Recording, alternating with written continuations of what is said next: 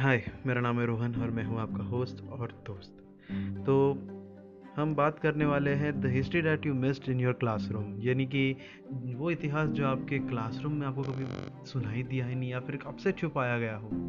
वो क्यों छुपाया गया, इसके पीछे का मोटिव क्या है, ये तो उस वक्त के लोग ही बोल सकते हैं। और जहाँ तक मुझे मालूम है कि ये इतिहास हमसे छुपाया गया क्योंकि ब्रिटिशर्स ये नहीं चाहते थे कि हमें मालूम पड़े कि हम कौन हैं। सो that is my what you say, ये मेरा एक परसेप्शन है। ओके, इसमें मुझे कोट नहीं कीजिएगा प्लीज़, मेरा परसेप्शन ऐसा है। Because they want to break us from the nerve, मतलब उनको यही था कि वो हमें एक बोलते हैं ना कि जड़ों से अपने को मिटा दे। तो हमारी आइडेंटिटी अगर हमें मालूम नहीं है तो हम कौन है, तो वो बताएंगे कि हम गुलाम थे, तो हम गुलाम जैसे ही रहेंगे। ठीक है, जैसे कि आपने देखा होगा कि हमारे हिस्ट्री बुक में भी हमको क्या सिखाया गया, क्या बताया गया। हिस्ट्री बुक में हमें बताया गया कि कैसे इंडिया पे लोगों ने सिर्फ आक्रमण किए, कैसे इंडिया सिर्फ गुलामी में था, कैसे मुग़ल आए, कैसे आदिलशाही आई, कैसे बहमनी सत्ता आई, फिर कैसे ब्रिटिश आए, फिर कैसे पोर्तुगीज़ गोवा में आए, और इन्होंने कैसे हमें कॉलोनाइज़ कैसे करते रहे ये लोग। यही हमें सिखाया गया, पर हमसे पूरी की पूरी 17th, 18th और 19th ये 3 सेंचुरीज़ हमसे छुपाई गई है।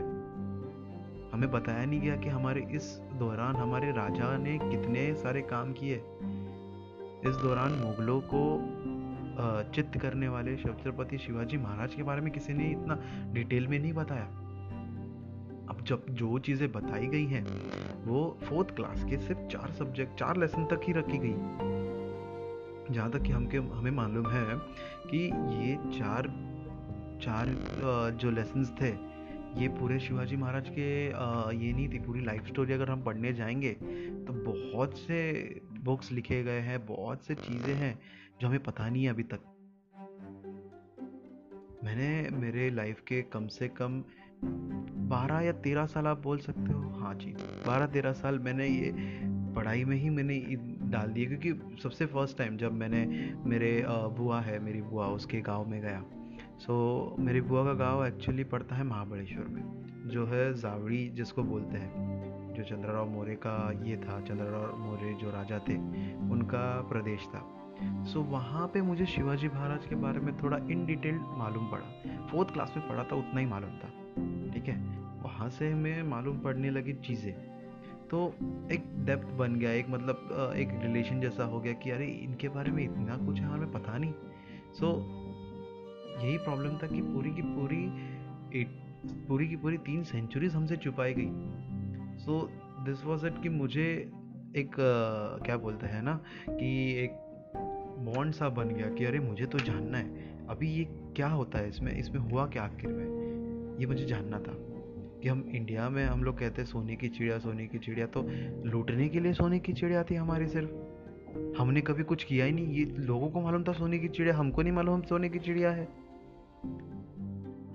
तो इस पूरे पॉडकास्ट में मैं यही सब शेयर करूँगा कि कैसे 17th सेंचुरी और 17 से लेकर 19 सेंचुरी तक कैसे हमारे जो मराठा किंगडम था, फर्स्टली तो उसके ऊपर ही आऊँगा क्योंकि वही जो एक ये था, वही एक मराठा किंगडम ही ऐसा था जो हमसे छुपाया गया है, जो हमें बताया नहीं गया। ओके, क्योंकि हमारे सब पूरे हिस्ट्री बुक में सिर्फ मुगल्स भरे हुए हैं और सिर्फ ब्रिटिशर्स भरे हुए हैं। फ्रीडम फाइट ये वो, पर इससे पहले, ये फ्रीडम फाइट होने से पहले जो हमने ब्रिटिशों के खिलाफ लड़ी, उसके पहले बहुत साल पहले एक राजा ने लड़ी थी फ्रीडम फाइट, जो बाहर से आए थे लोग उनके खिलाफ, मुग़लों के खिलाफ, बहमनी सत्ता जो आदिलशाही थी, निज़ामशाही थी, इनके खिलाफ जो हमारे राजा थे उन्होंने लड़ी थी।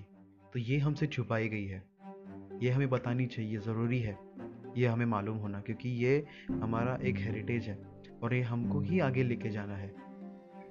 सो इस पॉडकास्ट में मैं यही सब शेयर करूँगा। ठीक है, so stay tune with me और मिलते हैं अगले एपिसोड में। तब तक के लिए थैंक यू और सुनते रहिएगा। मैं हूँ आपका होस्ट और दोस्त रोहन।